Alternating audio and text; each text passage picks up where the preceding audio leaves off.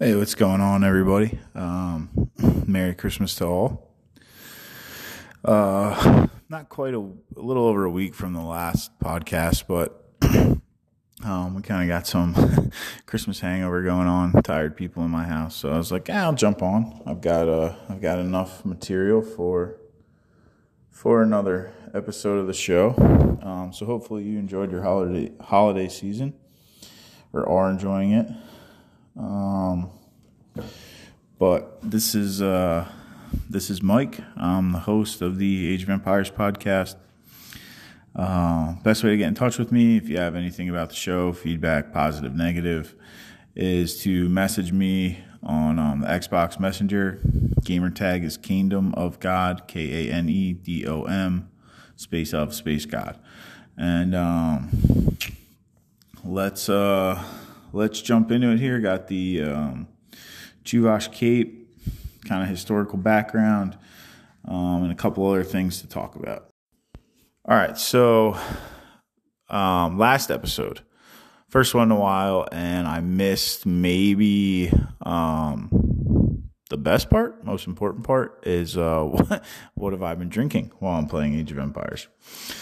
Um, so just to kind of walk it back a week, I had a beer called Jam Juice um, from Captain Lawrence Brewing in New York, and that is just pure Galaxy hops. They dry hopped it twice, so they put the hops in after the brewing process. Um, and they did that twice with that beer, and it was just Galaxy hops, which is kind of they're not like a super rare hop, but um, for, the, for them to just be standalone is kind of a rare brew, and I absolutely loved it. Big props to Captain Lawrence on that one. Um, if you like juicy, you know, unfiltered IPAs, definitely a beer to check out. Uh, and then the other one was Log Yard, which is from Central PA. Um, show is made in, in Eastern PA but um, it was called a cane style ale, so I couldn't pass that one up. And um, basically, it's a it's a beer with birch flavoring. It's not at all like not your father's root beer. It's made to be a beer. It just has a little bit of birch flavor in it, which um, is a lighter ale, lighter color. Uh, I liked it. I don't know if it's a beer I'd buy a case of, but I'd buy a four pack or a six pack um, pretty frequently. Actually, it's it's beer a lot of other people I think would enjoy. Uh, like I said, you're probably not going to drink four in a night. Not going to drink a case um, in any short amount of time. But overall, it is uh, it is a pretty good beer, and I enjoyed it. Okay, um, getting into this week, I like I say, I'm in Eastern PA. I'm in the Lehigh Valley, so about a million people here. Got some really great breweries in the local area. Um, shot down to Ardmore, PA, and grabbed um, a present for someone, as well as obviously a present for myself. Um, had their Ghost, which is a big juicy mango IPA, a lot of mango up front, and then it gets real subtle and in your sips, I guess. Um, like that one. Also a mango energy drink milkshake seltzer. Uh, which I didn't realize it was a seltzer when I bought it. Actually delicious. Goes down super easy. It's it's they they kind of sweeten out that seltzery taste, if that makes any sense, because I don't love that. Um, didn't think I was gonna like it. Kind of bought it like more for my wife, and uh, ended up really enjoying it. Um, again, would I want to buy cases of it? I don't know. Would I want to buy a four pack of it? Definitely. I would. I would buy that one again. Um, Tired Hands right now is all online pre-sale. So if you're if you're in Eastern PA, Ardmore's not too far away. Definitely check those guys out. Um, like I said, you got to buy online before you go they definitely do the best milkshake IPAs that I've had, which are, you know, sweeter, not as hoppy, um, but a brew, a type of brew that you can really easy mess up and ruin for someone. I think theirs are the best. Um, so if you get a chance, Tired Hands definitely, um, definitely a brewery in Eastern PA, right near Philly, that uh, that I would recommend. Um, and then just a note, because I know I've said in the past I want this podcast to be pretty um, all encompassing for all ages, especially kids, um, younger people getting into AOE. I know I do talk a lot about beer. Uh, but basically, if you're not 21, then um, don't drink unless your parents are there and don't have more than two ever. Um, you know, I, I do drink a decent amount, but I'm not normally could drive, but I don't. Um, you know, thank you, Uber. Uh, or I buy and then I come home and, and then I'll crack two to four beers and that's it. Um, so there's a difference between going out.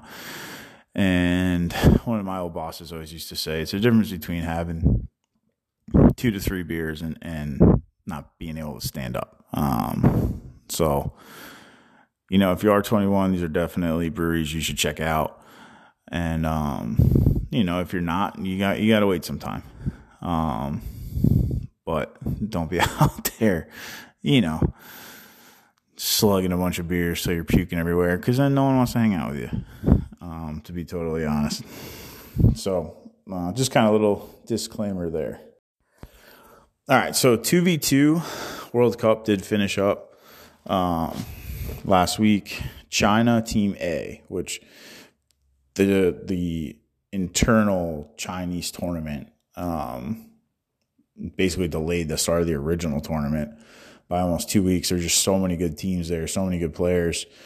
But China Team A came out on top, Mysterio and Licks. Um, they beat in the final Norway A, which was MBL and Viper. It's kind of weird because Viper was so dominant for so long that you kind of picture MBL as the weak link on that team. But um, I watched not all the finals, but a decent amount. But like early games, Viper was actually a little off like got housed one time. Um, just stuff he doesn't normally do. And then Mysterio and Licks obviously played a great tournament. Um, and and Norway A was incredibly dominant until they ran into China. Um, China probably came through a harder bracket. Um, but you know, Norway A had lost very few games by the time they I think they lost their first game in the semifinal. And then the third place team was um Spain A, which was Tato and Lan. So just kind of looking into 2021 Red Bull um, Red Bull sponsoring a tournament that's about to kick off that anyone can qualify for if you uh, if you make it through the qualifying rounds. I am not trying to do that. If you listen to the show, you know I'm not a big online player, um, but you know, kind of interesting just that it is open, as I guess most of the tournaments are, but it's not invite only. Um, but just as far as 2021 goes, I'm looking at a big year from Tato. So Tato does a lot of um, casting, like T90, but he's a much better player. Um, Tato also broadcasts, obviously in, in Spanish because he's from Spain. so I don't watch a ton of his broadcasts. I've uh, I know colors and numbers when it comes to Spanish. But um, just kind of since I've been paying a little more attention and, and, tracking things a little a little closer, I think he plays really well. He's been finishing a little higher. Um, I think 2021 could be a big year from Tato. And as good as Viper is, he's always going to be in and around the finals. Uh, I think that just the the gap's been closed a little bit on him. Um, you know, AOE they closed the gap a lot quicker than uh, say golfers did on Tiger Woods. Um, so I don't know if Viper will be as dominant. I think Tato's going to have a good year. Obviously, Mysterio's been been playing awesome for years. Um, but so two v two did wind up. It was an interesting tournament, like I've said. I don't know if I got, you know, unless you're playing a ton of two v two games, how much did you really learn? You know, you kind of see how you can pick different archer, cav civs based on what you're doing. Um, but other than that, you know, the only thing I really saw that stuck out was I think it was a semifinal. Someone actually played with the Franks. Um, so I like the Franks because I like the cheap castles and I like paladins. So I play with them a decent amount, but they're not a great tournament team. Um, just because they don't have some of the economic boosts and stuff that you need against like a live person, but against a computer, which is a little slower. Um, you know, they, they are pretty good Civ. So, um, I was happy to see them actually get picked. But, um, yeah, like I said, unless you're playing a ton of 2v2 and you're, you're thinking about, you know, when are we going to sling archer civs going with what you know, cav civs. Um, I don't know how much you learn versus a, a one-on-one tournament, which I believe the Red Bull one is. Um, so I'll keep up on that. They're qualifying now. Um, they're still doing a bunch of Elo tournaments and stuff. There's always something going on, whether it's a big prize pool or not. It has a big sponsor like Microsoft or Red Bull. Always tournaments going on. Um, I haven't jumped on to watch a Jordan game lately, but he broadcasts almost every day. Um, and T90's on Twitch like every day, putting up content. So, you know, definitely jump on, check that stuff out. Like I said, it's I find it very worth it. If I watch, you know, it's hard for me to sit down and watch stuff live, but if I watch like two to three hours of gameplay a week, um, I do feel like I benefit a lot. So check that out also completed the winter event for AOE2 um, Definitive Edition. Final one was to medal in the Art of War Booming campaign, which um, I forget what age you've got to level up to. I forget if it's Imperial or Castle, but you just have to click it. You don't actually have to go through the um, upgrading thing, and you've got to get a hundred villagers which that's a good one. Like for someone like me, who for the longest time liked 50 to 60 villagers. And then I even said on the show, there's something going on in, in Castle Age where I'm falling behind economically. And it's basically, I wasn't building other town centers. Now I'm going at least two, usually three, um, and then sometimes four. But three the most often, four second, two town centers, um, and the least. I'm never going with one town center again. And that was kind of it. I've been able to do a lot better on harder difficulties, getting up to 100 bills, when, even when I play the computer. Um, you just have to win a game in standard mode as well to complete that challenge, which I liked. Like if you're someone who's only doing easy, you know, it's, it's going to push you a little bit. And like to medal in the booming thing, I already had the bronze medal I got that again.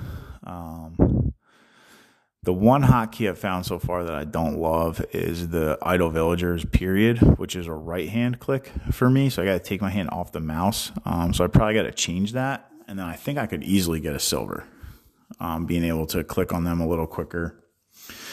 If you hotkey, you can get a bronze medal pretty easily in that. You're just hitting QA a lot. They'll go build that farm. Um, you know, because you do need a decent amount. You need to get to 100 villagers and you need a decent amount of food. So you're just kind of food and wood, food and wood. You don't, I didn't get attacked at all, um, but food and wood, food and wood. And then you'll, you know, you'll beat that. Um, I forget the time limit. It's not super hard. I'm not that great of a player, but um, good stuff there. I played a decent amount of games to actually not a decent amount, say three or four. I uh, I'm full random now on my Civ selection, just trying to get better. And the other thing I've been doing is reading early on. So like I purposely was Magyars. I forget who I went against, but they have the uh, they have the extra health on their scout. So I got like basically two waves of six scouts went down and, and raided someone. I was playing on moderate difficulty, really jumped out, was able to really beat them up. Um, so then I go full random on my civs, and I've said a couple times, one of the civs I want to get better at is Korean. So I was like, great, I've got the Korean civ. I was on the ravine map though. I really wanted them for water. Um, so I've got no water. And I actually didn't go raid with them because they had the uh, the wagon, their wagon that comes out of the castle, is a pretty sweet kind of like combo artillery cavalry unit.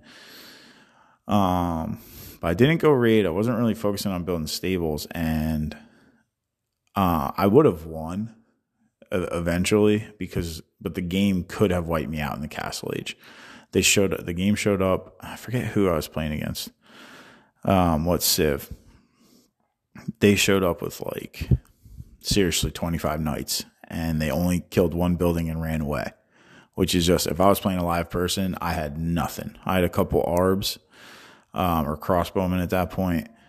I was a little behind economically. I just got off to a slow start economically. I didn't have berries on that map. And that really, as someone who takes advantage of that, I put my mill right next to them and I build my farms from that mill towards my town center.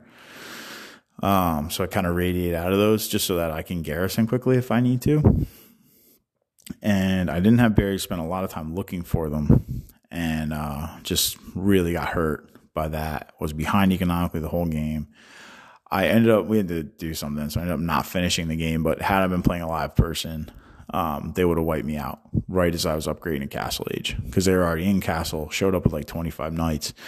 Then they run away and they just kind of got defensive, which for the difficulty I was on, I was almost kind of wishing they would have squashed me in Castle because they definitely could have. Um, so like I said, I could have come back and won, but had I been playing a live person, I would have got smoked, absolutely smoked in that game. Um, so I was a little bummed out. I've been getting ready and was so excited to see Koreans, and uh, I would have got slaughtered versus uh, any harder difficulty or or a live person. So I kind of I was kind of licking my wounds after that one. So then I thought about it and I was like, you know what? I never rated early. I never slowed down their economy early. I didn't go out with. I usually build five to six scouts. Um, I've got the you know the scout that you start with. I put I usually do self scout after I find the berries, and um, then I'll call him back and I'll raid with like six to seven scouts. And I'm just looking to knock off three villagers, get people garrisoned, forced there. They usually have uh, some spearmen, maybe some crossbowmen, force them to chase me around a little bit. Um, you know, depending on what civ I am or where I'm at. Sometimes my attack just continues as I try to boom. Um, not necessarily boom, but keep growing economy wise and attack them. Uh, sometimes I just keep it up continuously with kind of a trickle of troops, which is a lot of times what you get from the computer. Uh, or I'll just do that, go back to kind of my turtle type playing stage and, um, you know, get up to Imperial Age, get pretty upgraded and go down and get after them. I did win a game with Slavs, um, where, and this is just kind of knowing what you're doing. So I start the game. I'm Slavs. I don't know them very well you know, click on their tech tree, and I see that the only really high level um, unit I can get is a champion. I can't get arbs, I can't get paladins, and they did have a horse, a cavalry unit coming out of their castle. So, keeping that in mind, I focus on my infantry upgrades. I get um, a bunch of infantry units on the map, and I support them kind of by mineral deposits, gold and stone by getting to Castle Age, getting some castles up. I did go three town centers. And um, I got attacked twice, minimal losses, no buildings destroyed. Um, not that I had great troops. They were slightly ahead of me economically. I think I was playing Ethiopians. And uh, you know, they, their crossbowmen were better than my than my infantry, but backed up by castles who had the the accuracy upgrade. I was fine. I was able to drive them off. Um, my infantry was fast enough to knock down a couple rams, and then I started to get the uh, the cavalry unit out of my castle. Uh, um, there was a ton of gold on the map, so I was able to get a lot of gold. I was pretty dominant in that one. Knocked down, got three three trebs out, knocked down one town center in their castle, and, and they resigned.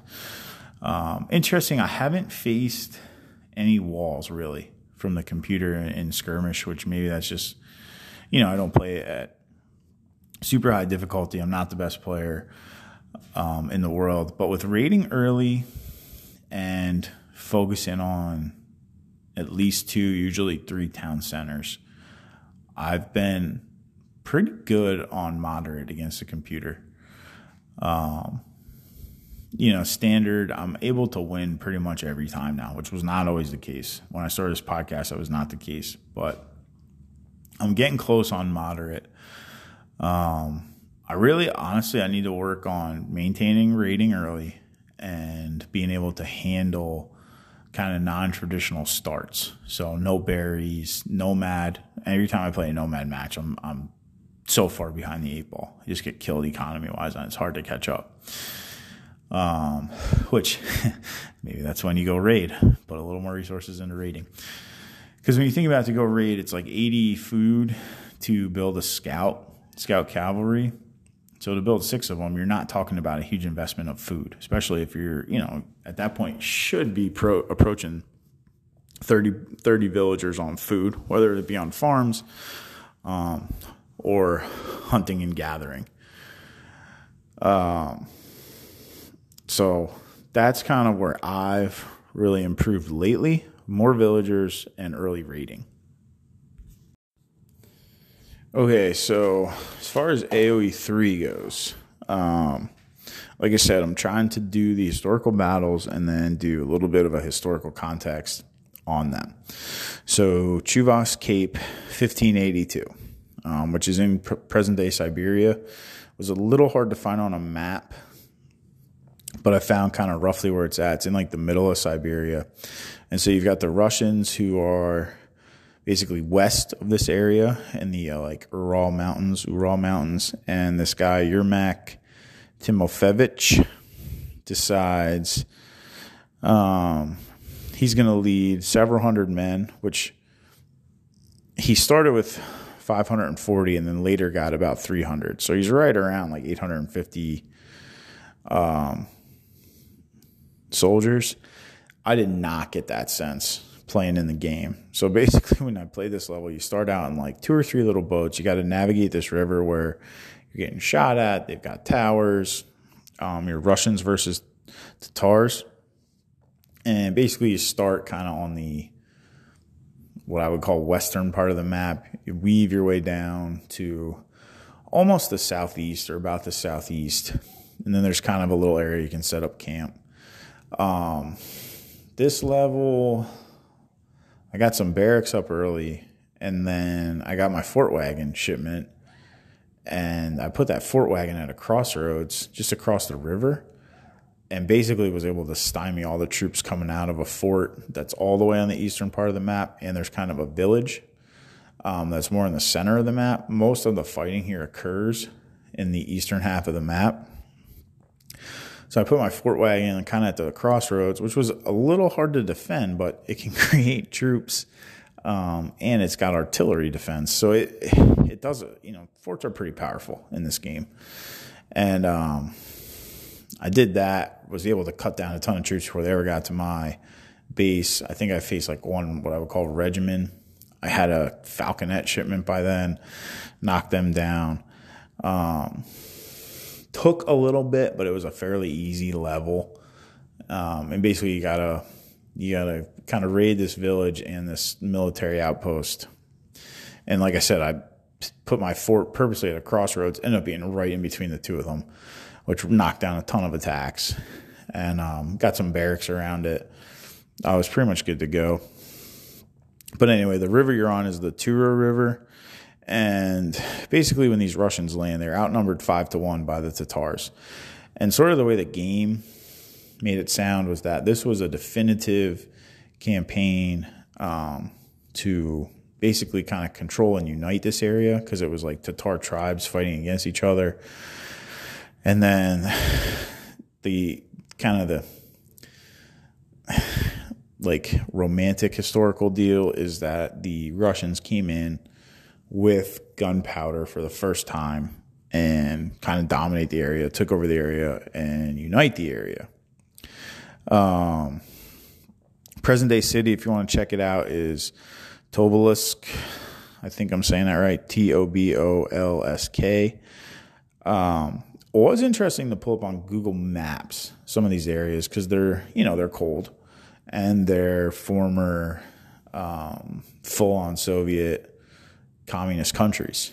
Uh, and so, like, if you Google Earth other parts of the world, like, um, well, if you, if you Google like Jerusalem, Google Earth Jerusalem, check out like Sea of Galilee, um, just Christmas season stuff here.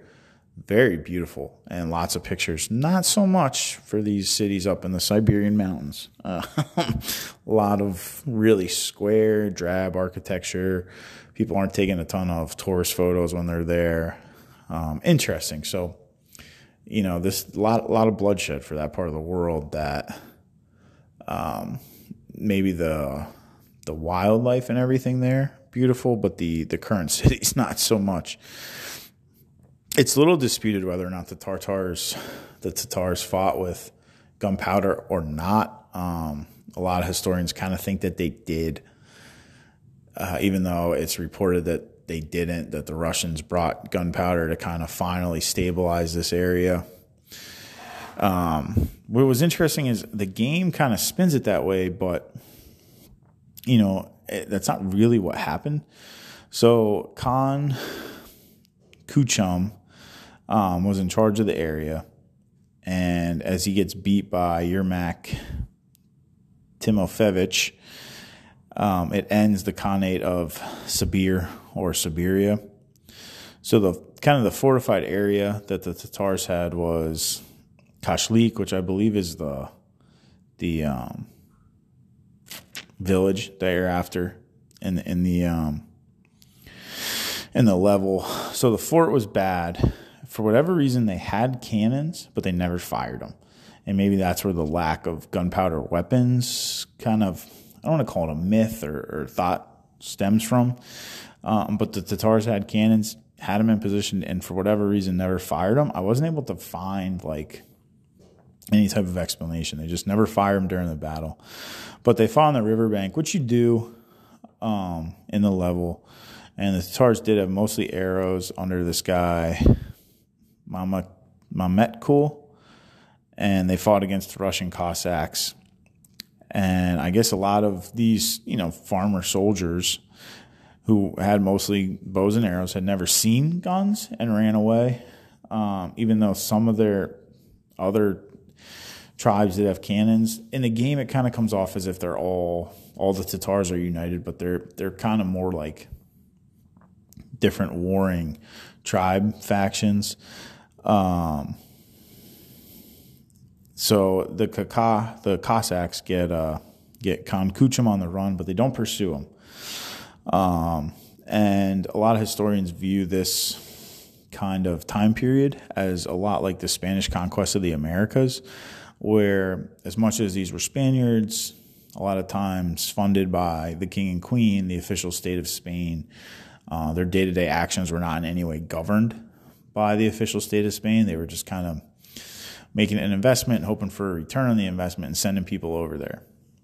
And so it wasn't necessarily any organized, you know, Russian or Tatar state. It was a lot of just individual leaders with their men. Um, that drove a lot of the conflicts in this part of the area. So, our boy uh, Yermak Timofeyevich does not pursue Khan Kuchum even after, um, you know, his army is is defeated and Mametkul's uh, men run away because they had never seen guns. And so the game kind of makes it sound like I said, like this definitive. It really wasn't. Um,